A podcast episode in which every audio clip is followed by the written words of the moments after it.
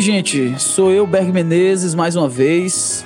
Estamos começando mais um episódio do Conversa Sons, falando sobre música, sociedade e hoje falando também muito sobre música independente, produção e também sobre a importância da, das mídias, da imprensa nos trabalhos musicais, sobretudo os trabalhos independentes. Então, para falar sobre isso e mais um monte de coisa, hoje eu tô com Álvaro Abreu. Tudo bem, Álvaro?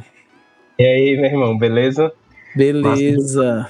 Estar aqui nesse belíssimo podcast.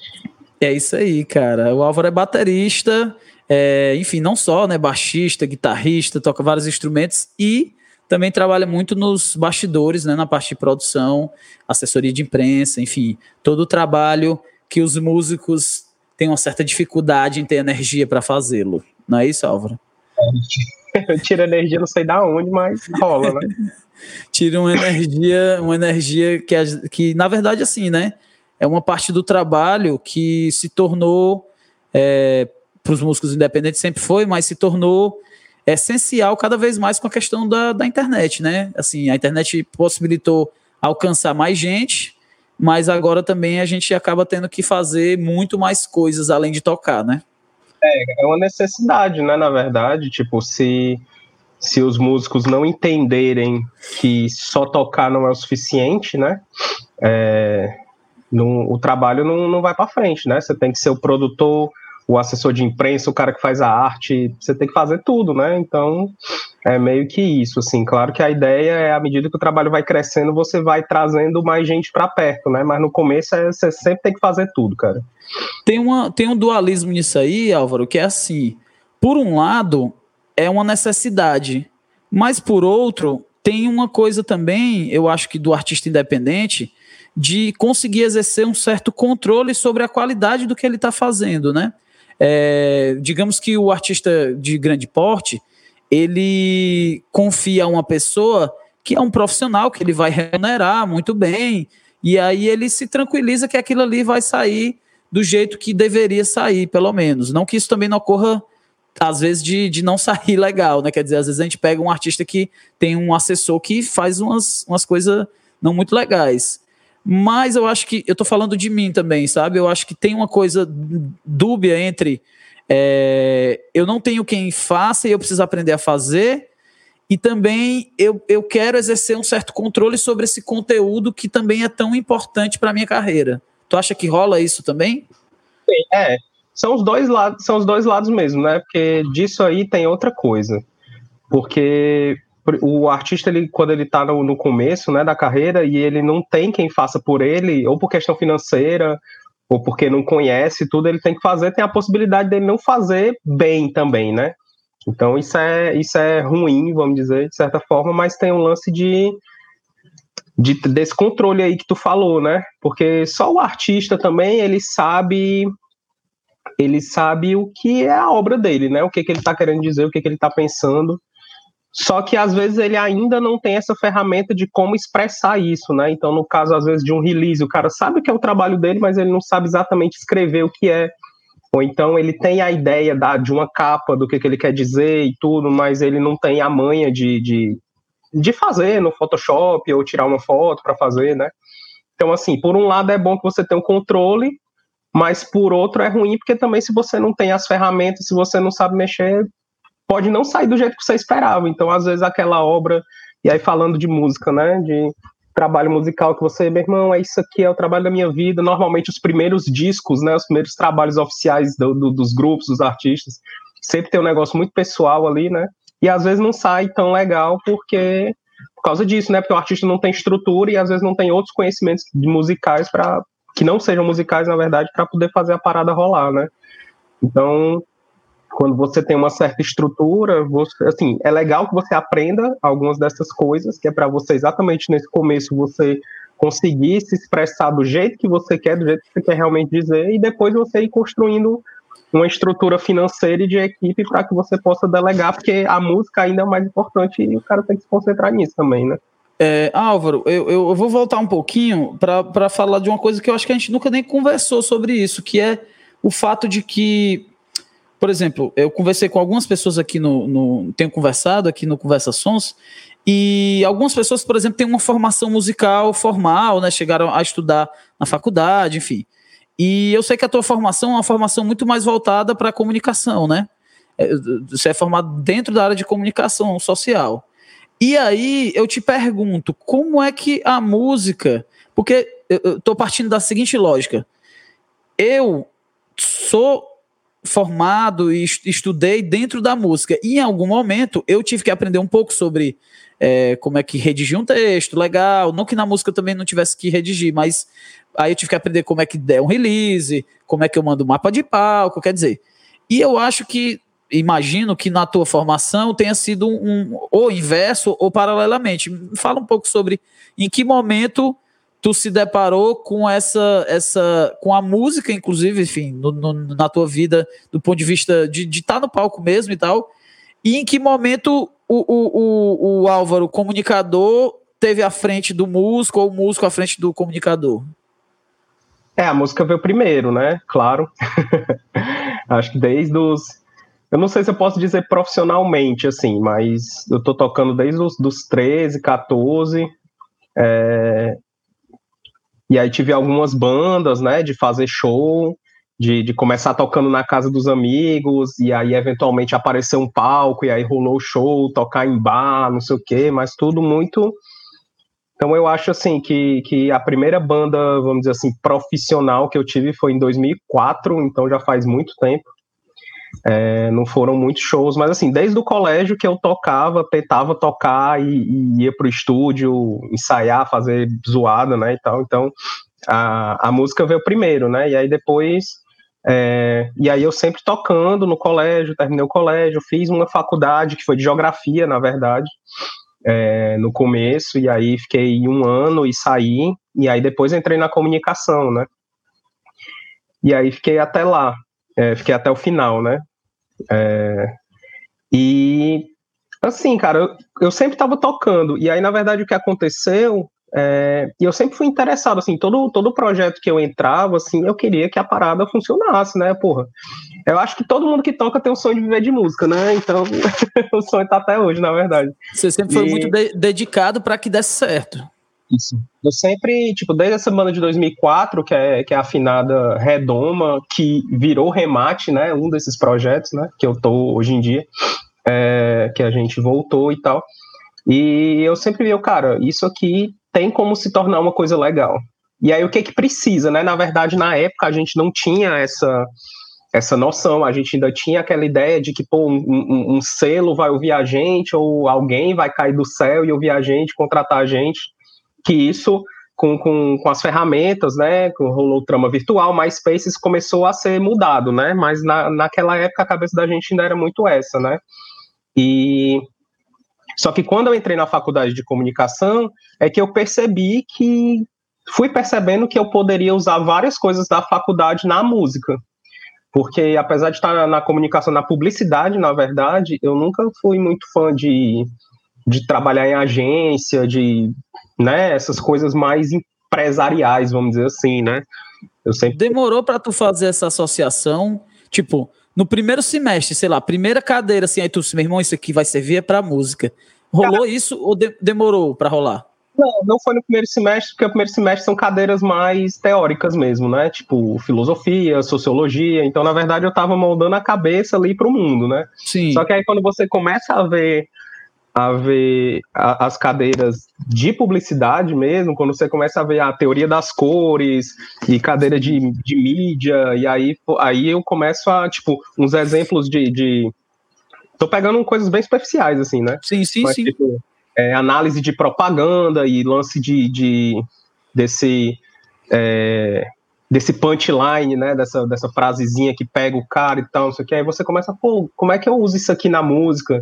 Esse lance de combinação de cores, pô, essa cor combina com essa e tal, aí você imagina capa de disco e, e, e, e criação de, é, de, de campanha mesmo, de, de propaganda, aí, porra, como eu posso, como, como eu posso usar esses conceitos para divulgar minha música? E aí foi meio que assim, sabe? Então essas, aí... essas, essas ideias se conectavam, assim. Então, quando tu tinha uma aula que de alguma forma dava um, um clique em ti, tinha essa conexão também de pensar, cara, isso aí, se eu fosse usar para uma banda, ia dar super certo por isso, por isso. Tinha essas conexões também. Sim, inclusive, inclusive alguns trabalhos eu fiz tentando relacionar, né, também. E, inclusive Na a minha monografia... Isso, Na faculdade. Inclusive a minha monografia foi sobre música, né, foi sobre internet, é, exatamente essa divulgação na internet e tal, com, com o lance da música independente daqui, de, de Fortaleza e tal. Pode crer. Então foi, foi rolando assim, sabe? E, na verdade, eu sempre tenho um, um negócio assim de, de toda coisa nova que eu aprendo ou alguma coisa interessante que eu vejo, assim, quando é para esse lado, assim, é, lado de conhecimento é, de mercado, um, um, conhecimento, né, mais assim, vamos dizer assim, profissional, né, eu acabo pensando em como eu aplico aquilo ali para música, sabe? Como, como dá para aplicar.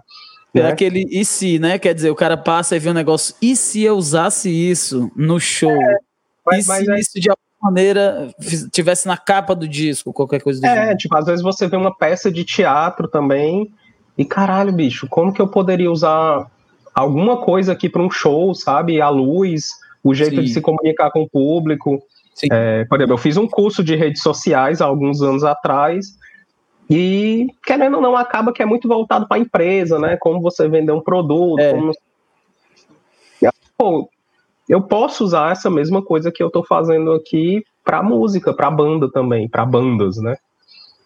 Então, Sim. é muito conectado. E aí, assim, quando eu foi na faculdade também que eu aprendi que, na verdade, comunicação, o curso de publicidade também não é só, ao mesmo tempo, não é só agência, né? Tinham várias é, é, vertentes que você pode seguir, né? Que é a questão da mídia, a questão da mídia, mídia, no caso, sei se é mídias sociais, né? Mídia, Sim. mídia mesmo, né? Tipo, o jornal, impresso, não sei o que e tal.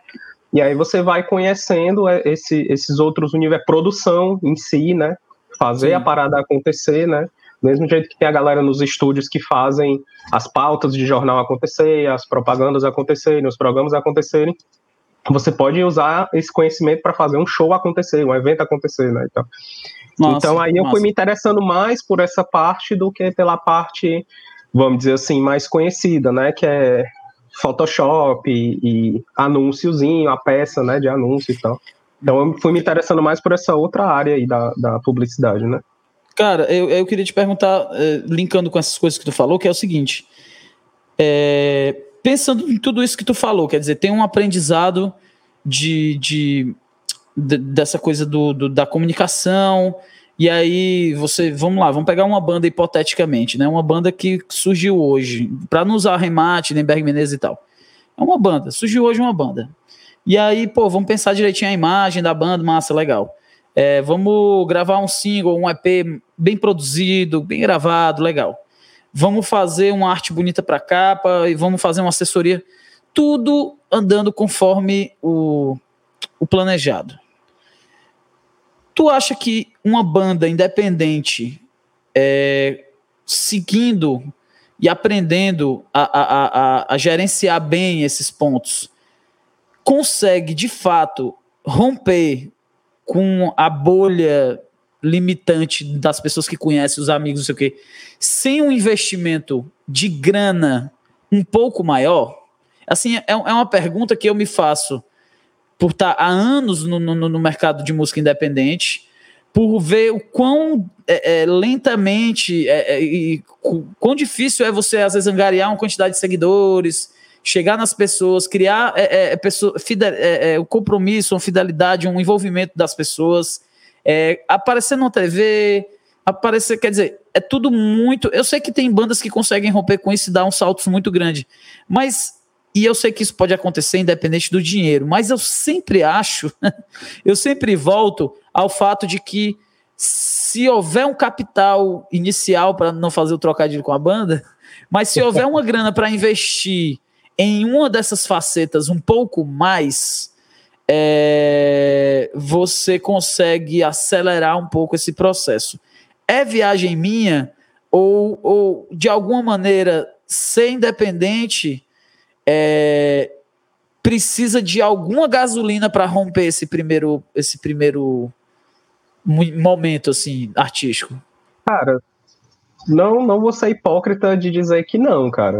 É, E assim, a gente escuta muito é, falar que, ah, cara, você tem que agir como se a sua banda fosse uma empresa. E eu concordo também, mas não só isso. Você, para mim, a arte ainda vem em primeiro lugar, mas é, você tem que gerir a parada de forma profissional, né? Então, uma boa gestão é, é fundamental, inclusive de, de recursos, cara. Toda empresa tem que ter um investimento, de certa forma, né? É, então, e, e, tudo é investimento, no caso, né? Você gravar num estúdio bom. É, assim, na verdade, primeiro investimento de tempo, né? Você precisa saber tocar ou saber cantar, né? E isso requer estudo, etc. Tem gente que é autodidata, tem gente que não, não, não. Isso já é investimento. Então, você ensaiar, gastar grana com estúdio para ensaiar e tal, todo mundo se ouvir, um estúdio bom é investimento. Então, tipo, tudo é investimento. Você investir o seu tempo ou investir uma grana para criar uma capa, tudo, todo esse, esse negócio que tu falou, né? Tudo isso já é investimento, tudo isso já é grana.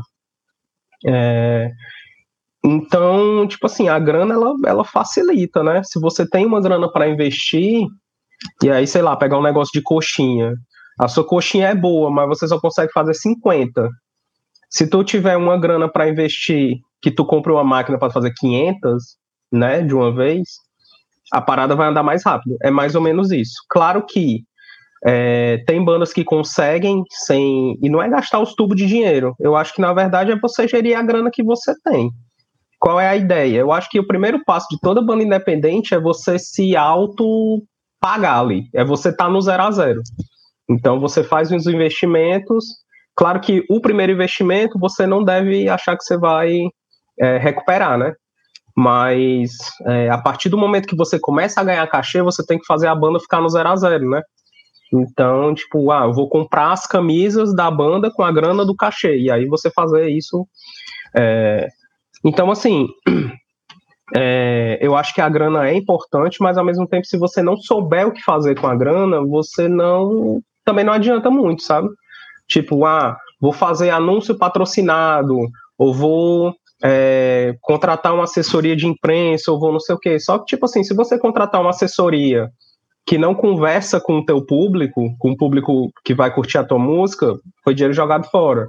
Se tu for fazer um, anúncios patrocinados, mas que não vai chegar no público que vai consumir tua música, também só jogou dinheiro fora. Então, assim, o dinheiro ajuda, mas antes disso, tu tem que. A banda tem que se conhecer, tem que conhecer o som dela, saber quem ela quer atingir, ter um discurso massa para que quando chegue na galera, a galera compre a ideia. Tipo assim, é, é, eu vejo bandas que eu não tenho como dizer que eles fizeram investimento financeiro, mas tem bandas que que estão, vamos dizer assim, num, num, num, lugar bom hoje do, dentro do independente, do underground, são bandas médias, né, pelo menos, vamos dizer assim, que rolou uma relação muito grande. Eu acho que o investimento maior, assim, é de, de dedicação na parada mesmo, sabe? De, de você fazer o trabalho e você botar o trabalho debaixo do braço e, e, e lutar pelo teu trabalho, sabe?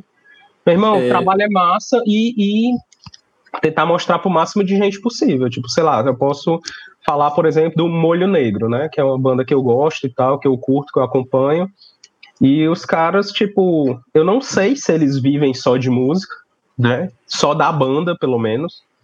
É, isso é uma coisa que eu também acho importante. Eu acho que é, é que não é tão impossível você viver de música, mas é mais difícil você viver de uma banda só. Às vezes, quando você é músico, que você faz várias coisas dentro da música, seja, seja ensinar ou etc e tal, você tem mais chances de conseguir viver da música mais rápido, né? Esse é um ponto que eu quero puxar de novo daqui a pouco também, mas termina aí que eu tenho uma pergunta sobre exatamente isso que tu tá falando, que tu tava falando antes. Pronto. E aí o Molho Negro, cara, tipo, eles ano passado eles tocaram no Lula Palusa e eles são do Pará, estão morando em São Paulo e tal, eles tocaram no Lula Palusa, a galera, pô, Molho Negro, banda foda e tal, não sei o quê. Só que há 10 anos atrás eles estavam tocando aqui no Bom Jardim, na Petrúcio Maia, sabe? E, tipo, a galera, sabe, começando assim. Então, tipo assim, é relação, cara. É relação. Tipo, o, o, o dinheiro, ele acelera, vamos dizer assim, a, o alcance da tua música. Mas se seu trabalho não é sólido, se você não tá ali todo dia brigando, é, mostrando a tua música e mostrando a qualidade, não, não adianta só dinheiro, não, sabe? É, eu, eu, falo isso, eu, eu, perguntei isso, inclusive porque eu acho que, até para a galera que está ouvindo, que é do, do, do, da cena independente, de ter essa consciência de que, de que a grana, ela ela pode ser essa gasolina que eu falei para o pro, pro, pro motor do, do trabalho, mas ela também pode ser mal empregada, ser jogada no lixo, ela também pode ser empregada em coisas que não seriam de fato a prioridade. Então, também, assim, não adianta você, no meu ponto de vista, né? Não adianta você fazer. Por exemplo, tem bandas e artistas que eu conheço que passam assim um ano, dois anos, três anos falando: Ó, oh, vou lançar o single, vou lançar o single, vou lançar o single. E eu sei que não é. Ah, mas é a grana. Não necessariamente. Às vezes tem um preciosismo é, de que ali é o single da minha vida. Eu entendo, porque eu já demorei bastante tempo para conseguir gravar as coisas como eu queria. Mas eu acho que às vezes manter uma regularidade, até com um trabalho que não esteja com a melhor qualidade técnica possível, essa é a minha visão, né? Mas que, que demonstre o, o, o, o, o conceito bem feito, quer dizer, eu, eu tenho essa sensação, né, de que é, você vai construindo um, um, vai conversando com as pessoas apresentando o seu trabalho, inclusive de muitas maneiras, acústico, aí depois você coloca Sim. um elemento a mais, aí, pô, agora eu tenho uma banda, Não, quer dizer, o, o Olho Negro é um trio, né? Isso é outra parada que eu acho que é importante também da gente ressaltar aqui, assim, quando você bota 10 pessoas no palco, vai ficar tudo um pouco mais complicado para viajar, para fazer show, pra... Ah, mas a minha banda tem 10 pessoas, tudo bem, sem problema. Mas quando você cria uma proposta um pouco mais concisa, com um grupo um pouco mais eu falo isso, mas a gente tem uma equipe com cinco, seis pessoas. Mas é, é, é, foi se construindo. Eu acho que se você. Ah, para as bandas, né? Para quem tá começando, começa fazendo uma parada ali sozinho, com mais um, e depois vai com três é. e tal. Eu acho que isso é importante também, assim, de pensar o tamanho do negócio, né? E tem gente que começa fazendo vídeo no YouTube em casa, cara, só voz e é. violão, aí faz uns coverzinhos, aí depois tá com uma música autoral, e aí vai fazendo autoral, aí depois aí vai juntando a grana e grava um single. Sim. É, e, pô, é, se o cara quer, tem que ter um investimento. O cara tem, tem um é. junta, junta uma grana todo mês, até que tem a música para gravar, lança um single, lança e tal. E, e, começa, entendeu? Não vai ser, nunca vai ser free total, e a gente volta já para falar dessa história da, da atuação profissional e do músico trabalhando também em outros projetos. Mas Teve uma hora que tu falou sobre a coisa de conversar com o público. E aí, sempre que eu ouço essa expressão, conversar com o público, eu já me conecto diretamente com redes sociais, né? Que é o mecanismo maior da gente conseguir divulgar o trabalho de forma gratuita, né? De forma gratuita. E que, enfim, a gente vai falar também sobre assessoria de imprensa e tal, esse trabalho mais específico. Mas, cara, uma coisa que eu tive muita dificuldade, que eu acho que muitas bandas têm dificuldade, é justamente construir essa persona, essa figura que é a banda, o que é o artista, essa entidade abstrata, né? E justamente para se conectar com as pessoas, quer dizer, durante muito tempo eu tinha muito dificuldade de fazer isso, em quão íntimo, quão pessoal, quão eu deveria ser nas redes sociais, e ao mesmo tempo é, uma pressão, uma exigência, uma cobrança tão grande por números que eu acho que muita gente, muitos artistas iniciantes também devem passar por isso, que é, poxa, só tenho tantos seguidores, o meu vídeo só tem tantas visualizações, e claro, os números também são importantes, não estou descartando isso, né? Afinal, a gente quer chegar em mais gente e tal. Mas eu, eu te pergunto como é que como é que tu fez, e aí eu falo mais especificamente do teu trabalho com a Remate, que eu acho que é o teu trabalho é, que tu talvez gerencie a maior parte de, de, de, de, de, de pedaços assim do trabalho, como tu, tu, construiu a partir do momento que assim, beleza, vai voltar a redoma, vai voltar com o nome remate. É, como é que tu construiu, começou a construir, ó, a gente vai construir o público mais ou menos assim, e como foram essas escolhas? Tipo assim, cara, vamos optar por isso porque isso aqui é, é, é, a gente. Ah, a gente vai ser uma banda um pouco mais política, ou a gente vai ser uma banda que não posta determinado tipo de conteúdo e posta mais isso. Não somos uma banda fofinha, não somos. Eu sei que tem coisas que tem clichês, né? O rock tem clichês e tal. Mas eu pergunto assim, como tem sido, já que você está muito à frente disso, a construção dessa persona abstrata que é a Remate Banda nas redes sociais? Pois é, cara. É, nunca é fácil, né? Na verdade, assim, é, é sempre difícil você, você encontra, assim, sei lá, assim que você monta o projeto, você, ah, meu público é esse, esse, esse, a não ser que você tenha uma noção real, assim, do, do que que tu quer fazer, né? Tipo, sei lá, vou fazer música infantil para crianças até seis anos, então vou fazer, tipo, mundo bita, as letrinhas e tal, e tal. Mas quando você tá fazendo uma banda, o que eu quis dizer é muito essa questão, assim, de tu, às vezes, de tu encontrar, entendeu? A galera. Claro que, por exemplo, se eu faço uma banda indie, com som mais indie, né? Uma coisa mais aquele indie britânico, por exemplo. É, é, óbvio que tu já vai ter meio que um filtro de público. Eu vou procurar pessoas que curtam esse tipo de som e tal, etc. É, no caso do, do remate, assim, que era a antiga Redome e tal. É, e assim, eu acho que no começo, to, para todo artista, tem que ser assim: você tem que começar de perto. Então, você tem que começar pelos amigos, você tem que começar pelo seu círculo ali é, é, mais próximo e você vai abrindo, né? É, claro que às vezes os amigos, pô, tá massa, né? O som e tal, e não, isso tá uma bosta, né? Também tem, os amigos podem ajudar e podem atrapalhar nisso. Podem atrapalhar, né? Mas assim, você tem que mostrar para alguém, você tem que começar mostrando para alguém. Então é, é, a galera de perto mesmo, você vai abrindo, né? É, e uma coisa que é, que é que é muito importante, assim, e que às vezes as pessoas, os artistas também descartam, é que você constrói público fazendo show, cara. Então, claro que você tem as mídias sociais ali, você faz uma página, você faz né, um perfil no Instagram e tal, você vai mostrando, mas, cara, você constrói público fazendo show. E aí, à medida que você vai. É, que a galera vai seguindo o teu trabalho, vai conquistando, tu vai é, começando a entender o teu público.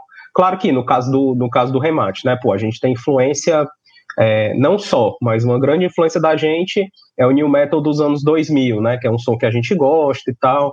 Então a banda, principalmente esse, o, o primeiro som que a gente lançou, que é um EP, é, vamos dizer, das nossas músicas antigas modernizadas e tal. É, então a gente, a gente sabe que, pô, quem gosta desse tipo de som vai curtir o nosso som. Então eu já vou atrás dos meus amigos que curtem esse tipo de som. Ó, oh, cara, eu tô com um trabalho novo, escuta aí e tal, dá uma sacada, vê se tu curte. Tem que começar de perto. E aí, à medida que a gente foi fazendo show, que a galera foi adicionando, é, é, a gente tentou sempre conversar com a galera. Então, tipo assim, não é que, que você necessariamente precisa ter uma persona da banda. É, inclusive, eu acho que isso é muito relativo, porque é, você não precisa necessariamente ter um discurso, vamos dizer assim, institucional, sabe? Principalmente artistas solo e tudo. Mas até, mas até a gente, a gente tem uma. A gente estava conversando sobre isso e tudo. E a gente cada vez mais ficar nesse esquema de tipo. É, não, eu mexo é, majoritariamente no perfil, mas eu não mexo sozinho, os outros meninos mexem também e tal. E, e a gente entrou num acordo assim, cara, a gente tem que ser a gente mesmo, a gente tem que falar como a gente fala, senão se a gente criar uma persona, né, vamos dizer assim, que seja meio nada a ver com o que a gente fala, não faz sentido. Então a nossa persona, vamos dizer, vamos dizer assim, somos nós mesmos, né? É, pessoas jovens que, que, que, sei lá, têm uma consciência política, mas que também ri, a gente não é, apesar do nosso som ser pesado, a gente não é sisudão, apesar da gente falar sobre coisas sérias, né, e tudo, a gente também não é sisudão, então tem um espaço para brincar, para, né, só que de um jeito que não fique fake, eu acho que o principal é isso, você você falar com o seu público como, como você é mesmo, sabe? E, e trocar uma ideia como, vamos dizer assim, como amigo, sabe? Todo mundo que entra na, pelo menos é, o máximo que a gente consegue, né? Que nem sempre dá. Mas todo mundo que entra na página, um seguidor novo, que a gente, assim, que a gente não conhece, que não é amigo e tal, a gente, pô, cara, massa que você seguiu a gente, você já viu o clipe da gente, a gente manda o link, porque às vezes a pessoa segue porque viu que é uma banda e tal, que é daqui de Fortaleza, às vezes o cara é de Fortaleza, aí viu, aí segue. Mas às vezes nem ouviu a música ainda.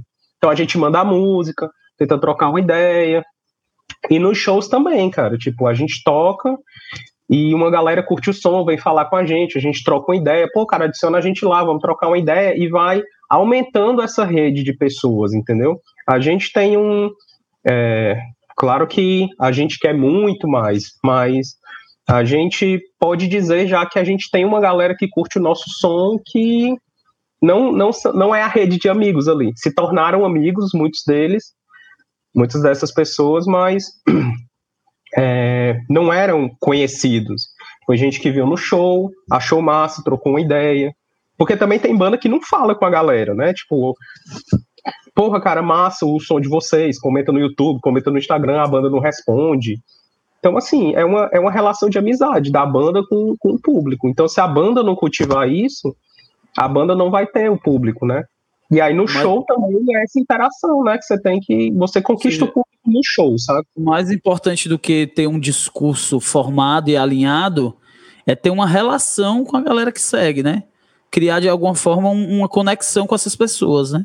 Sim, é... claro, que, claro, que, a gente tem também, é, vamos dizer assim, apesar de não ter uma voz institucional, assim, que a nossa voz institucional, vamos dizer assim, é uma voz como a nossa, como a gente fala e tal, sim, etc. Sim. Mas a gente tem coisas que, que também não.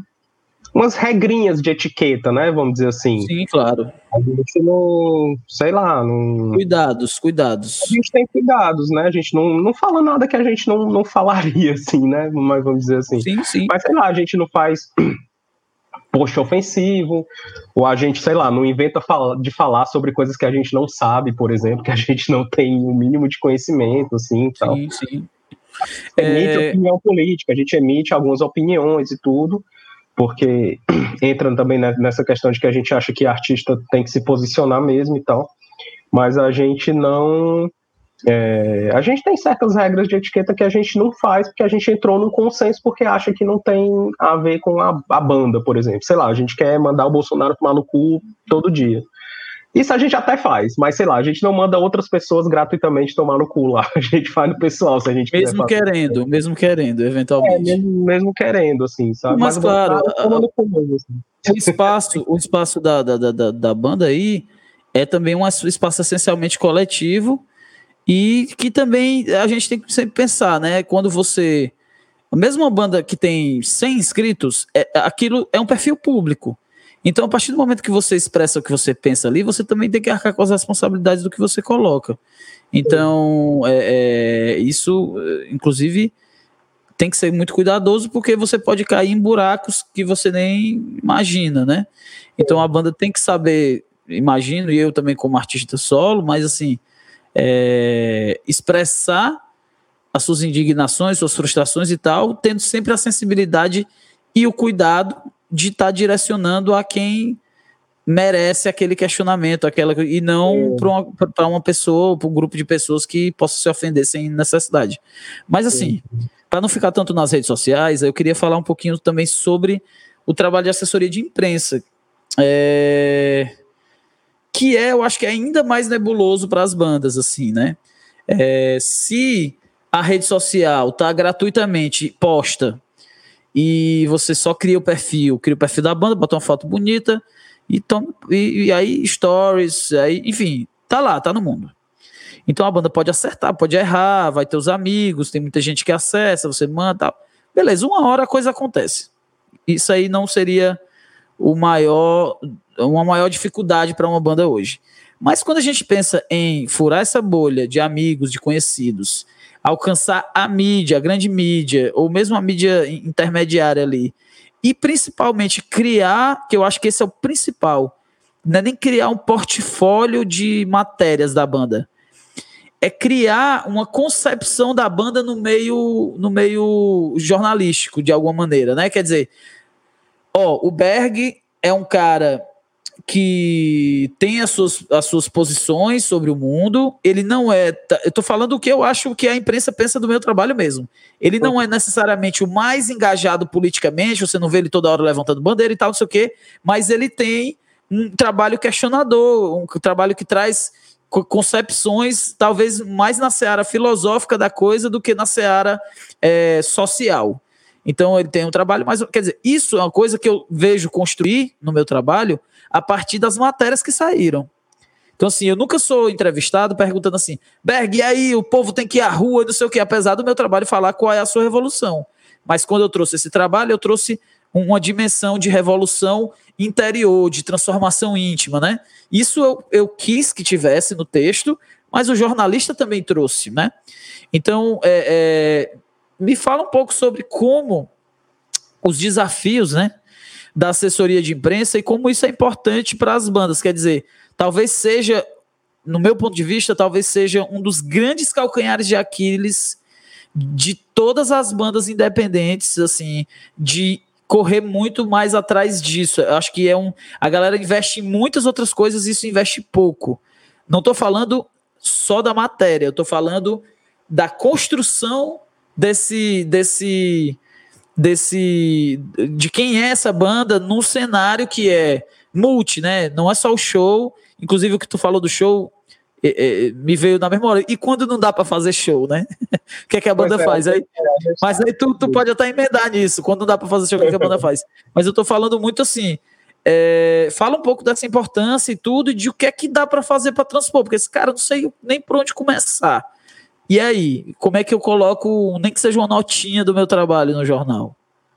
Cara, é, a primeira coisa é dizer que é importante pra, pra cacete, né, cara? Você você tentar tentar fazer esse trabalho de, de assessoria de imprensa, né? E pode parecer mais assustador do que realmente é, sabe? É, mas na verdade é mais um trabalho braçal. É, a primeira coisa que você precisa fazer para começar a fazer isso é ter um bom release. Porque toda banda tem que ter um release, né? É, inclusive para se inscrever em, em festival, você precisa ter o release. A banda tem que ter o release, tem que ter dizendo o que que ela é, é e o que que ela já fez, sabe? Não precisa ter feito muita coisa. É, e esse é o primeiro passo, assim, você tem que, a banda tem que saber escrever o release, porque tem banda, assim, que além de músico e tudo, eu também já produzi festival, já produzi, né, então eu já recebi inscrição de bandas, e às vezes a banda no release, ela coloca ah, fulano, a banda começou quando o Joãozinho conheceu Cicraninho na, no colégio e 15 anos depois eles resolveram fazer e, tipo, e aí fica contando a história da vida, assim, sabe? E depois dá um salto e, e agora apresenta uma proposta arrojada é, é, transformadora. Eles como é. se de onde pulou, de onde pulou pro Joãozinho conhece o, o Francisquinho para uma proposta arrojada e transformadora. Não, é, exatamente, tipo, e, e, esses, e, esses, mega adjetivos, assim, né? Tipo, um som diferente que tudo que você já viu e quando vê os caras tocam igual Strokes, assim, sabe? Então é, é foda. Então a primeira coisa é que a banda tem que é escrever um release. E tentar escrever de uma maneira, claro, que, que é, não é que você é proibido de colocar adjetivos e tudo, apesar de ser sempre mais difícil você se autodescrever, né? É, pode ser um, um, uma armadilha aí, né? Mas quem está recebendo o teu release quer saber, tipo, o que que tu toca, sabe? Qual é o teu tipo de som, quais são as influências, né? Tipo, o que que você já fez, você tá lançando uma música. Álvaro, lançou... mas a, a, gente não define o nosso som. É, não, não, tem muito isso, né? É, Olha, é, também, o nosso né? som a gente não define, porque a gente acha que tem uma mistura e a gente não define o nosso som. Mas fala, mas fala a mistura, não precisa dizer um. um, um a mistura não, de quê, somos, meu amigo? Arroz com feijão, é, queijo com guarda. Nós somos é, rock tropical progressivo, sei lá, sabe? Não precisa dizer isso, mas pô, a gente toca rock e a gente tem influência de, sei lá, Queens of the Stone Age e Calypso, sei lá. Mas, mas é, alguma coisa, tem que dar alguma tem coisa para quem vai ler aquilo ali e não conhece o trabalho, né? Tem que ter, entendeu? Até, até para pessoa, sei lá, por exemplo, você tem uma banda de indie e aí você manda o release para um, sei lá, para um blog de metal. E aí o cara vê o release e não tem dizendo nada do que do que tu toca ali, sabe? Primeiro, talvez a galera nem escute, né? Porque tá, não, não, tem informação, né? Então, cara, eu não vou nem ouvir isso aqui, a galera não sabe nem dizer e tal. E, e, esse, e esse negócio de contar a história de vida das pessoas e tal, aí fulano namora com a, com a menina e eles, né, e tal, e aí terminou, e aí o, né, o irmão dela virou guitarrista da banda. Tipo, a galera não quer ouvir isso, a galera quer saber o que que você toca qual é o seu tipo de som, qual é a sua mensagem, influências e tudo, para porque, querendo ou não, isso aproxima a pessoa, porque se a pessoa gosta de algum dos tipos de som que você tem como influência, que não, não precisa necessariamente ser igual ao seu som, é melhor que não seja. Então a pessoa vai se sentir interessada de ouvir e falar, tipo, o que, que a banda fez, se já lançou é, disco, álbum, EP, single, sei lá, se já lançou um clipe, como é que foi, se já tocou em algum festival legal e tudo. E aí, mais uma vez, é uma coisa é, progressiva, né? Então, tipo, os primeiros releases que tu vai mandar vai ser aqui na, na cidade mesmo. Então, tipo, você dizer que tocou no Bar X, que é um bar que a galera do, da, da música conhece tudo, é legal falar. Porque você começa, ninguém começa grande, né? Então você toca pequenininho, fazendo poucos shows e tudo, e vai aumentando, até que você toca num festival maior, até que você lança um disco e tal. E aí, à medida que você vai crescendo e que você começa a mandar o seu release para festivais de fora, ou para veículos de fora, você não vai dizer que você tocou no Baix, mas você pode dizer que você tocou no festival Y, que é um festival que já é conhecido fora da cidade e tal. Então é, é isso que tem que ter o release, né? E aí, se, se você está lançando um trabalho, um disco, você fala sobre o disco, você fala sobre a concepção do disco. Então a banda ela tem que primeiro aprender a escrever esse release, porque esse release é o cartão de visita da banda também. Junto porque nem sempre a galera. Junto, junto com, com uma boa imagem. Uma boa imagem, você bater, você ter fotos boas, né? Também você ter fotos produzidas, e quando eu falo produzida, não é uma mega produção mas é uma produçãozinha. Você pensar num cenário, porra, a banda é de heavy metal e, sei lá, não vou dizer heavy metal, sei lá, de death metal industrial. E aí você vai fazer as fotos num sítio, assim, com uma vaca do lado. Tipo, não, entendeu? Você tem que. Não fazer mais fotos no jardim japonês, já deu não faça foto no jardim japonês. principalmente se o seu som não tem nada a ver com jardim. Com jardins, né? Eu acho é, também, Álvaro, assim, é, é uma coisa que, é, só complementando o que tu tá falando, é que a gente tá falando muito no âmbito assim, né? Da. Até de dicas, né? Quer dizer, o que é que você pode fazer. Mas eu entendo que há quem faça tudo isso bem feito. Faça um release legal, façam duas, duas, três fotos assim em alta, bem bonito mesmo e tal, bem conceitual e tal. Grava um single assim, bem bonito, bota lá no Spotify, faz até um clipe. E ainda assim não consiga abrir um espaço. Porque Sim. talvez às vezes falta o, o, o, o contato. Porque tem uma parada que eu aprendi com o tempo, assim, na realidade, sobre essa coisa da assessoria de imprensa, que eu queria que tu falasse também, que é, no final das contas, é, não é um edital, não é uma seleção, nunca vai ser. Nunca vai ser assim, ó, dia tal, você manda o seu release e aí a gente vai avaliar todos e os que forem legal entram na matéria do jornal do domingo. Não é assim. É, um, é, uma, é, uma, é uma briga de foice, todo mundo querendo espaço, né?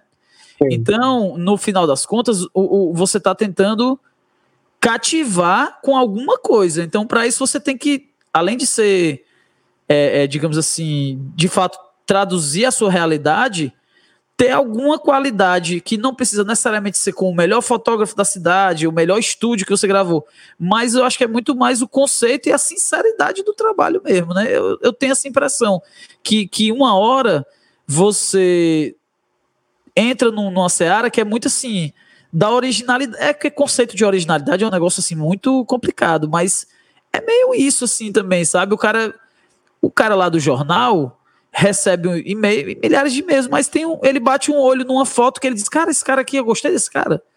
Tem mas isso, é isso assim, Mas assim, e aí como é que isso acontece?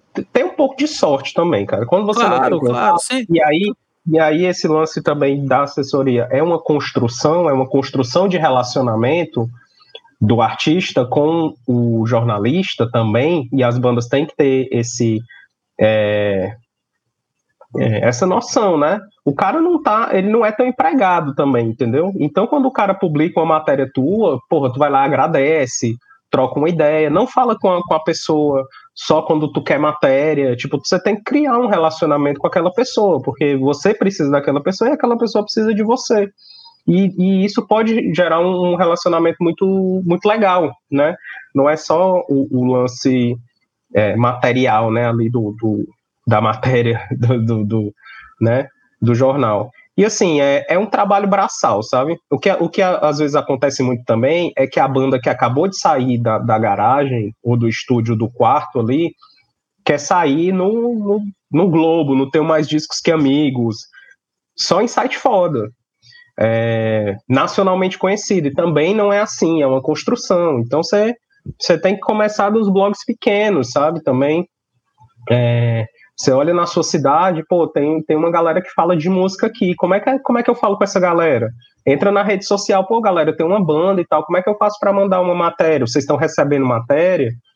E aí você tem que fazer isso com bilhões de, de, de blogs e de sites que falam de música. É tem gente que responde. é uma coisa que tu gosta de fazer, Álvaro? Cara, eu acho, eu, eu gosto, eu acho massa. Eu gosto desse, desse, de trocar essa ideia, sabe? De, de, de apresentar um trabalho, de. Porque assim, é, você é muito ignorado também fazendo isso, sim, né? Sim. É... E, banda, e as bandas, os artistas, eles têm que ter isso, assim. Eles vão falar com 50, um vai responder, dois. É, você e tem, tem um... com o seu trabalho também, assim, tipo, com a qualidade do seu trabalho. Tipo, é, você e... pode ter um trabalho foda e a pessoa não, não lhe responder porque ela não viu, porque ela recebe milhões, mas uma hora ela vai ver, você tem que continuar mandando, uma hora ela vai ver. E aí quando ela vê e a porta abrir, aí você consegue engatar mais coisas. E aí você é, tem que fazer isso sempre. Sempre, é. Não, pois é, tem que. Eu lembro que a gente fez um show no começo do ano, na. Foi o último show, né? Antes da, da, da pandemia, que foi na Casa Absurda, e a gente estava lançando um disco ao vivo. E aí é, a gente conseguiu entrar numa matéria do, do Diário do Nordeste, mas existia um outro grupo lançando também um, um trabalho. Então, o, o, o que é que o, o, o que foi inclusive o Laudeni, ele fez? Ele disse, cara, eu não vou conseguir dar destaque só para um, ou só para o outro, ou para os dois do, da mesma maneira, se eu não conectar. Aí o Laudeni conseguiu genialmente fazer uma matéria muito legal, muito grande, de, assim, de capa de, de, de, de, de, de, caderno. De caderno, porque ele achou, ele, ele sacou uma conexão entre os trabalhos, apesar de ser um de rock e um de música brasileira, assim. Ele achou, ele achou um assunto para os dois dialogarem. E aí foi muito bom para a gente, muito bom para a galera da Vira Mundo, que foi o outro trabalho. E aí essa percepção também ele só teve porque ele já tinha, a gente já tinha construído em vários momentos Pô, cara, solta aí uma notinha que seja. Ele tinha soltado notinha, ele tinha soltado matéria. Eu fui lá, troquei uma ideia com ele, entreguei o CD em mãos. Quer dizer, fiz um, um campo para uma hora. Eles, cara, eu entendi o trabalho do Berg. O trabalho do Berg é assim. E, e, o trabalho dessa outra galera eu também entendi. Então, peraí, dá para eu fazer um diálogo e eu vou dar destaque aos dois. E aí ele também. Que aí uma coisa que eu acho que a galera às vezes esquece é que quando o, o jornalista consegue uma capa dessa, para ele também é bom. Sim. Porque ele tem ali, por, ali tem vários outros jornalistas. Tem o outro dizendo, não, mas eu tô aqui com o, o lançamento do livro lá na livraria tal. Esse, Pô, mas eu tô com um CD, eu tô com dois CDs. Ah, quer dizer, tem aí. Né, lançamento, tal. Tem, é, tem um terreno ali de, de, de, de, de de disputa também, de, de, de uma certa influência, né? Então o cara também, para ele é interessante. Agora, às vezes não é a oportunidade em que talvez a sua. Enfim, a gente sabe que existem outras coisas que podem acontecer, a gente sabe que tem gente que pode ser preterida. Claro que existem situações e situações, mas estou falando da minha experiência de, de, de a gente, né, Álvaro, perceber que. E outra, muito dessas galeras também são músicos, estão no meio musical, quer dizer, é, é, chama pro show, pô, chama a galera, ei, brother, vai ter um show meu, chega lá no show, vamos assistir. Às vezes o cara vai atirar do show e, e, e dá uma força. E começa, né? aí, e começa aí o relacionamento. Mas é isso. Tipo, o, o, o, cara, o jornalista, ele não, ele não vai ter tempo de ouvir o teu disco. É... Então, assim, você. Claro que quando você tem o release muito bem feito, é, as fotos muito bem feitas, de você estar tá lançando um trabalho relevante, que às vezes também a banda é, a banda nunca fez um show e lançou um single e tal e quer sair na capa do jornal. Isso também não existe. A pessoa tem que construir um trabalho é, e tá lançando algo realmente relevante para ter um destaque e tudo. Só que essas pequenas coisas, você começar a sair em blog pequeno, aí depois você começa a sair num blog maior, aí sai uma notinha de um show no jornal, tudo isso, a, a, tua banda, o nome da tua banda, do teu trabalho, começa a ficar conhecido ali. Então, tipo, você fala, ah, tu conhece a banda tal, tipo, e-mail da banda tal. E o cara nunca ouviu falar, talvez ele nem olhe o teu e-mail por causa do tempo. Mas talvez quando, quando o jornalista já conhece a tua banda de uma outra matéria, de um show que ele viu, de uma coisa que ele escutou e tal, ele vai bater o olho ali, pô, tô atarefado, mas deixa eu dar uma olhadinha aqui, ver se dá para publicar alguma coisa. Então, tudo isso é relacionamento. E aí, a tua banda, o nome da tua banda tem que rodar para que a imprensa comece a conhecer, é, para aí, vamos dizer assim, você ter mais abertura mesmo para fazer, para sair nos, nas matérias, é, sair em TV e tal. E isso é uma construção, cara, é devagar. É, é o problema é que a galera quer, a galera quer, tipo, sair do, do quarto direto pro, é, pra Globo, assim, sabe? Sei lá. Pro... Eu acho que isso também transcende.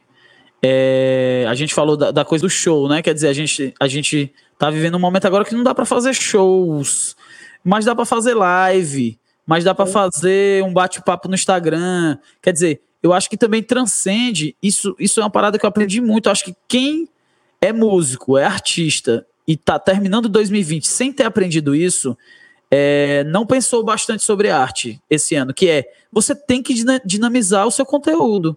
Não pode uma banda hoje ser só show, só tocar. Ah, a gente. A gente, o que, é que a gente faz? Ah, não, é porque não deu para fazer show, então a gente não fez nada. Caraca, não deu para fazer show, tu não fez nada no ano de 2020. Dava para fazer tanta coisa. Ah, mas não tinha recurso. De casa, com celular. Quer dizer, ah, mas tem bandas que não tem. Eu entendo que tem bandas que não tem mesmo como fazer mas ainda dá para fazer. Até quando não tem como fazer, dá para você pegar um cara da banda que seja e o outro, bicho, vamos escrever um texto. Vamos botar um texto no nosso Facebook analisando a, a arte no contexto da pandemia. Isso vai envolver as pessoas. Então, assim, as pessoas chegam muito no iceberg, tu produz muito, faz muita coisa. Cara, para mim é, é, vital, eu preciso, né? E aí, isso também eu acho que gera umas conexões que nas, na, nas redes sociais e também na imprensa reverbera. Ó, oh, um exemplo que eu ia até te contar. É, a minha irmã, quando viu que a gente estava produzindo um clipe, e aí viu que, que eu não estava participando diretamente, ativamente da produção, que era a Thaís, que era o restante da galera, ela ficou bem impressionada. Assim, pô, mas a galera tá fazendo. Tá, pô, mas tu tá assim. Tipo assim, tu deu um passo maior, beleza. Aí ela disse assim, inclusive, outro dia, eu tava conversando com alguém que ela não sabe quem é, ou que ela não, não me disse quem era. Aí essa pessoa disse assim: E tu é irmã do Berg? Ou, ela disse: Tu é Menezes? Tu é irmã do Berg Menezes? Eu disse, Sou. Aí disse assim: Vixe, esse cara aí é um bichão aqui de Fortaleza. Olha as ideias. É, aí, é, tipo assim, um bichão da música. Aí a, a Laís olhou assim: Não, olha só, meu irmão. Porque tem isso também. É, existe o que, o que a imprensa, as mídias sociais criam, e existe também uma zona cinzenta que as pessoas fantasiam, né? Quer é, dizer, porque. É exatamente do público que não são nossos amigos, né? Exatamente. A gente foi gravar no passado o Estúdio Show Livre em São Paulo. Então pode parecer para algumas pessoas que a gente recebeu um mega convite, que a gente Sim. tem um pistolão, que não sei o quê. Tem muito isso. Eu acho que isso é até uma certa. Eu tenho até críticas a isso, porque às vezes é uma coisa muito provinciana nossa aqui, sabe? De às vezes até valorizar. Uma coisa fora, né? É, valorizar os artistas é, só quando conseguem, né? Mas não, a gente, quer dizer, a gente pegou uma grana, a gente gastou bastante. A gente, né, foi um investimento. Então, assim, não foi é, porque alguém que nos viu e nos encontrou e nos achou. Não foi assim. Foi bem trabalhoso, né? É, e falando sobre trabalho, eu queria. A gente está chegando no, no, bloquinho final aqui de conversa, Álvaro, mas é, eu queria que tu falasse assim: é, toda essa parte que a gente está falando de assessoria, de mídias e tal, dá muito trabalho. Já deu para ver aqui que dá muito trabalho. E aí é, acaba sendo sempre um trabalho extra. Ou se você é o artista solo, faz tudo. Ou se você tem uma banda e alguém vai fazer isso, é um trabalho muito extra. E aí, cara, é, eu, eu via assim, muita gente que eu conheço que é músico e atua na área musical é, não consegue muitas vezes sobreviver só com o trabalho da música, né? Acaba desempenhando outras atividades. Eu também desempenho outras atividades e além da denominação, é, de, além de tornar dinamizar né, as atividades musicais, tem a galera que atua em outras áreas para poder ter o sustento, para poder fazer as paradas com música. É o meu caso, é o seu caso, de muita gente. É, e aí, cara, como é que isso tu consegue gerenciar assim na tua vida? Porque é, vida pessoal, é, tocar, fazer show, ensaiar, tudo bem que agora durante o isolamento a gente ficou mais em casa, mas assim, eu não sei no teu caso, mas eu acho que eu trabalhei até mais, entendeu? Então, é, é, como é que tu consegue inserir mais esse elemento na tua vida, que é além de tocar, além de ser o músico, além de ser o marido, além de ser filho, além de ser tudo isso, tu desempenhar um, uma coisa a mais que requer esse nível de dedicação que a gente falou aí, que é trabalhar essa coisa da assessoria e das mídias. Cara, não, não é fácil, eu não posso dizer que eu faço isso de uma maneira organizada, sabe? Exatamente por isso. Tipo, eu tenho meu trampo fixo em horário é, comercial, né? É, então, tipo, tudo que a gente faz em música fica pra noite, né? Então a gente ensaia, a gente faz show, aí tudo que a gente pensa, inclusive essa questão de assessoria, fica pro turno da noite, né? Então é, é cansativo. E, e, tem que, e tem que ter a, a divisão, né? Tipo, é, tem a minha esposa que eu quero ficar com ela também. É, tem o tempo de você descansar mesmo, de você desligar, porque querendo ou não, isso é trabalho também, né? Então, é, tem dias que você só quer tomar um banho e deitar e, sei lá, ficar vendo um vídeo no YouTube até dormir. E aí é, é, não é fácil e tem que gerenciar o tempo. Tem que gerenciar o tempo de, de tipo, bom, hoje eu preciso fazer tal coisa. Então faz. Se deixar, você vai se embora na madrugada, né? Então é um lance de organização pessoal mesmo, assim. Até porque tem um prazer envolvido, né? Quer dizer, como tu falou, tu gosta de fazer isso, então se perde no horário, mas uma hora o teu corpo alarma e diz assim, ó, oh, tu tem que dormir, ó, oh, tu tem que descansar, quer dizer. É de prioridade mesmo, tipo assim, é, fazer fazer esses outros trabalhos para os projetos que eu toco, tipo remate, você, enfim, é prazeroso também, é uma coisa que eu gosto de fazer. Então é prioridade. Tipo, sei lá, eu vou jogar videogame ou eu vou fazer um texto divulgando meu disco novo. São prioridades. Então é, é a galera tem que ter isso em mente também. Claro que é, você tem que também entender o teu limite, né? E aí é isso, você saber que, primeiro, você seguir o seu, o seu tempo, né? e entender que aquele tempo ele vai gerar um, um certo resultado. E aí é aquele negócio, quanto mais você trabalhar, mais rápido, ou nem sempre, mas teoricamente mais rápido chega o resultado, mas você também tem que conseguir fazer. E aí é, é a questão da banda, principalmente quando é banda, né? Que não é artista solo, de rolar divisão de tarefas. E aí, cara, tu cuida disso aqui, eu cuido disso aqui para não, não rolar sobrecarga, né?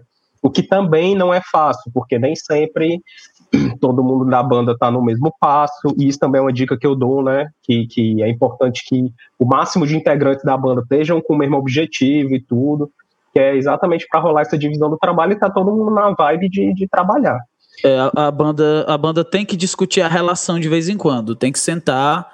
E aí, a gente se ama como é, ou a gente tá só se usando. Tem, tem que ter essas vibes também de se entender e saber porque é muito trabalho, é muito empenho. Então você gasta muita energia numa coisa que outra pessoa talvez não está gastando tanto. Então tem que é. acertar, né? Exatamente. Tipo assim, sei lá, a banda são quatro pessoas e duas, sei lá, querem ir para São Paulo fazer a banda acontecer lá e duas não querem, já tem que resolver isso aí, cara. É, é, é, bem, eu acho que isso é um ponto bem. É, talvez seria um ponto para um outro episódio inteiro de podcast. Total. Mas, Total. enfim, a gente, a gente tá chegando aqui no final. É, eu acho que assim, a gente falou de alguns pontos assim muito muito relevantes para a galera que pode inclusive conversar e depois com o Álvaro, seguir nas redes sociais, trocar uma ideia com ele é, um pouco mais sobre isso. E eu acho que também é uma descoberta, é uma experimentação mesmo, assim, sabe? A, a, a lição que eu tiro, é, apesar de o Álvaro ter todo esse conhecimento e trabalhar comigo, e eu muitas vezes, Álvaro, fica com isso aí, mas eu também tenho uma curiosidade muito grande de entender cada vez mais, né? É, principalmente esses mecanismos de redes sociais, o que é disso é, é, é, interessante, o que é que não é, quais são os movimentos que acontecem, surge um, às vezes surge uma ferramenta nova num aplicativo, já muda muita coisa.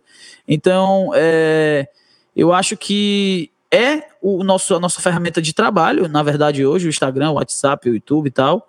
Mas ao mesmo tempo, eu, eu é, é, puxando também por esse finalzinho que você falou aí, Álvaro, é, e é muito difícil para mim, eu acho que para você também, em alguma medida, a gente, apesar de querer e gostar muito, também saber é, é, os limites, né? Também saber que uma hora você tem que dormir, você tem que descansar, a sua saúde mental agradece. E é bem difícil quando você quer muito uma coisa, né?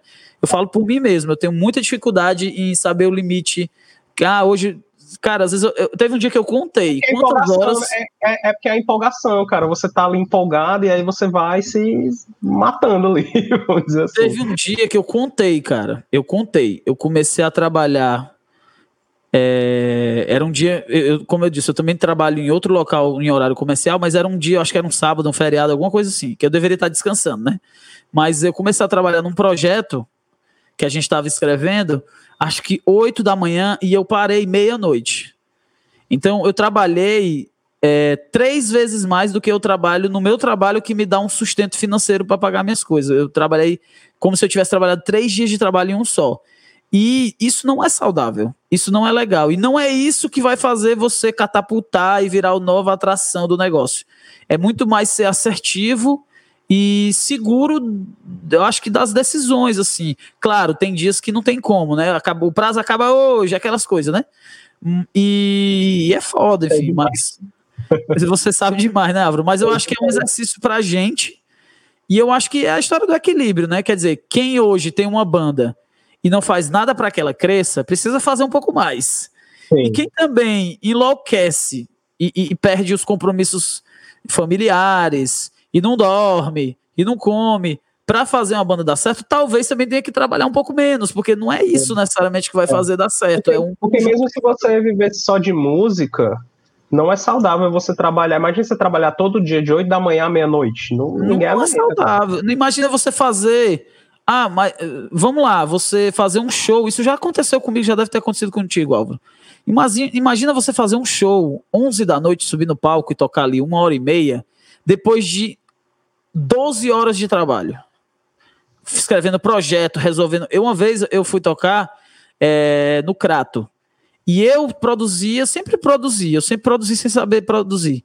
E aí eu fiz tudo da viagem, assim. A gente viajou no mesmo dia de tocar, que já não é legal. Aí eu, eu, eu, fui atrás do carro, o carro chegou, atrasou, chegou lá comida, pagamento, cachê, eu resolvi tudo. Então, assim, não tem como eu fazer esse show relaxado, porque eu tô resolvendo mil coisas. Hoje a gente tem uma pessoa, uma pessoa fora do palco para nos ajudar, que é a Thaís Paz, que em breve vai estar aqui também no, no Conversações batendo esse papo, mas nem todo mundo consegue ter uma pessoa fora palco, então tem que dividir, tem que organizar, senão Senão o que acontece é que alguém se estressa porque tem coisa demais para fazer e uma hora diz que não dá mais. Ou adoece, que é bem pior, né? Assim, tem um exemplo disso também, que, que em 2011 é, eu participei de uma turnê coletiva, né? Que, que saiu daqui de Fortaleza num ônibus e foi até São Paulo tocando seis bandas, né? Seis bandas cearenses dentro do ônibus, que foi tocando daqui de Fortaleza até São Paulo, tocando e na volta, que foi o Movas, né? Que, que foi um projeto do, do Panela Rock, né, um, um selo que, que eu participava como banda e trabalhava também. E aí eu era um dos caras que estava produzindo a turnê. Então, tipo, eu tava eu, eu a gente produziu a turnê inteira e viajou com produção também, né? Então eu tocava e estava na produção ali na loucura direto, eu e mais alguns, né? E, tipo, várias vezes eu não consegui curtir é, algumas coisas que a maioria da galera que era só músico curtiu, entendeu? Porque você tava naquela pilha ali, já pensando na outra cidade, ou alguma coisa deu errado, ou, né? E tal, e aí às vezes acabava que um show não era tão bom porque eu tava muito cansado e tudo mais. Então, assim, quando você acumula funções, você naturalmente se estrepa um pouquinho, né? Claro que alguém tem que fazer, mas é, é essa ideia da banda se organizar e eventualmente quando começar a crescer tentar puxar mais pessoas é exatamente essa, né, que a pessoa possa exercer a função dela de, de artista que é a principal, né, querendo ou não. É isso aí. Álvaro, eu agradeço demais. O papo poderia ter mais duas ou três horas tranquilamente, mas a nossa saúde. a nossa saúde mental e as nossas vidas pessoais também precisam ser contempladas. E é isso, mas a gente vai ter é, é, outras oportunidades para conversar também mais sobre outros aspectos. É, eu agradeço demais e deixo aí é, para você, enfim, dar uma palavra final, se quiser dar um contato, alguma dica, se tiver algum documentário, algum vídeo legal para assistir, algum canal que fale sobre essas questões que você trouxe aí. Então, fica à vontade aí para sua mensagem final. Cara, primeiro agradecer, né? Massa demais estar participando dessa, dessa temporada, dessa primeira temporada aí do, dos podcasts. Muito massa mesmo.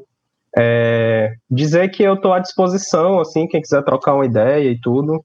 É, quem quiser seguir a minha banda, né? Nas redes, Remate Banda com dois T's. É importante, que aí dá para ver mais ou menos o que que o que que a gente aplica. Às vezes a teoria também é muito bonita, às vezes a gente não consegue aplicar na hora também coisas que a gente sabe que tem que fazer, porque dependem de fatores externos e tal. É, é, e, e, falar para as bandas assim, que é. é uma, tem que rolar uma dedicação mesmo, cara. Assim, se você quer fazer o trabalho, que o trabalho apareça, que o trabalho alcance, é, tem que rolar essa dedicação. É, e, mais claro, dentro desses limites também, né? Se, se cuidem, se cuidem todos. É, e é isso, assim, é isso. É, procurem procurem é, conhecer assim é, é, sobre o tema né de assessoria de imprensa. Tem tem muito blog de música é, o próprio o, o, próprio hits perdidos né que é um blog bem conhecido né um site bem conhecido de música. Ele tem uma, uma, um postzinho que ele fala assim acho que são 10 dicas que você não deve fazer com um jornalista né então eles, eles falam sobre isso, o que, que você não deve fazer, você ficar mandando e-mails um atrás do outro, ei, recebeu e tal, enfim, tem várias dicas lá importantes. É, procurem na internet como fazer um release, é, tem, sim, tem vários sites que dão essas dicas, sabe? E, e no YouTube, é, quem curte mais som pesado, assim, tem uma galera que tem que tá fazendo um, umas dicas legais, assim, tem o canal Cena, com SC, né, Cena, tem o canal do Estevam Romera também, que ele tem vários vídeos que fala sobre produção, que fala sobre a gestão da banda dele, por exemplo, que é Desalmado, é, de que ele fala como a banda se autossustenta ali, é, fala da importância de merchandising, que isso aí também é outro tema que é legal, a banda tem que se preparar e tudo. Enfim, tem vários canais, se você for procurando no YouTube, por essas palavras-chave, né, tipo banda independente e tal, não sei o que, vai ter uns, uns canais legais aí para pra galera assistir com material legal. E é isso. Massa, Álvaro. Vou dar uma última dica aí também, que é o blog da Trattori, que é uma distribuidora, distribuidora nacional de artistas independentes e que é um blog assim que tem de tudo um pouco. Fala também sobre assessoria, fala sobre mídias, fala sobre produção, um blog bem completo. Álvaro, muito obrigado, meu irmão. Muito obrigado por esse papo. Tamo junto. E esse foi mais um episódio do Conversações Podcast falando sobre muita coisa legal é, e falando também sobre como a gente é importante também a gente correr atrás do que a gente gosta, do que a gente deseja, sabendo todos os limites para que as coisas fluam e também tendo a consciência de que a gente a gente faz a nossa parte, mas também depende de muitas outras coisas. Então desejei para todo mundo que curtiu esse Conversações Podcast, que deixe aí também sua mensagem, sua observação, conheça os trabalhos que a gente citou aqui e em breve nós estamos de volta com mais um episódio. Muito obrigado e vamos em frente.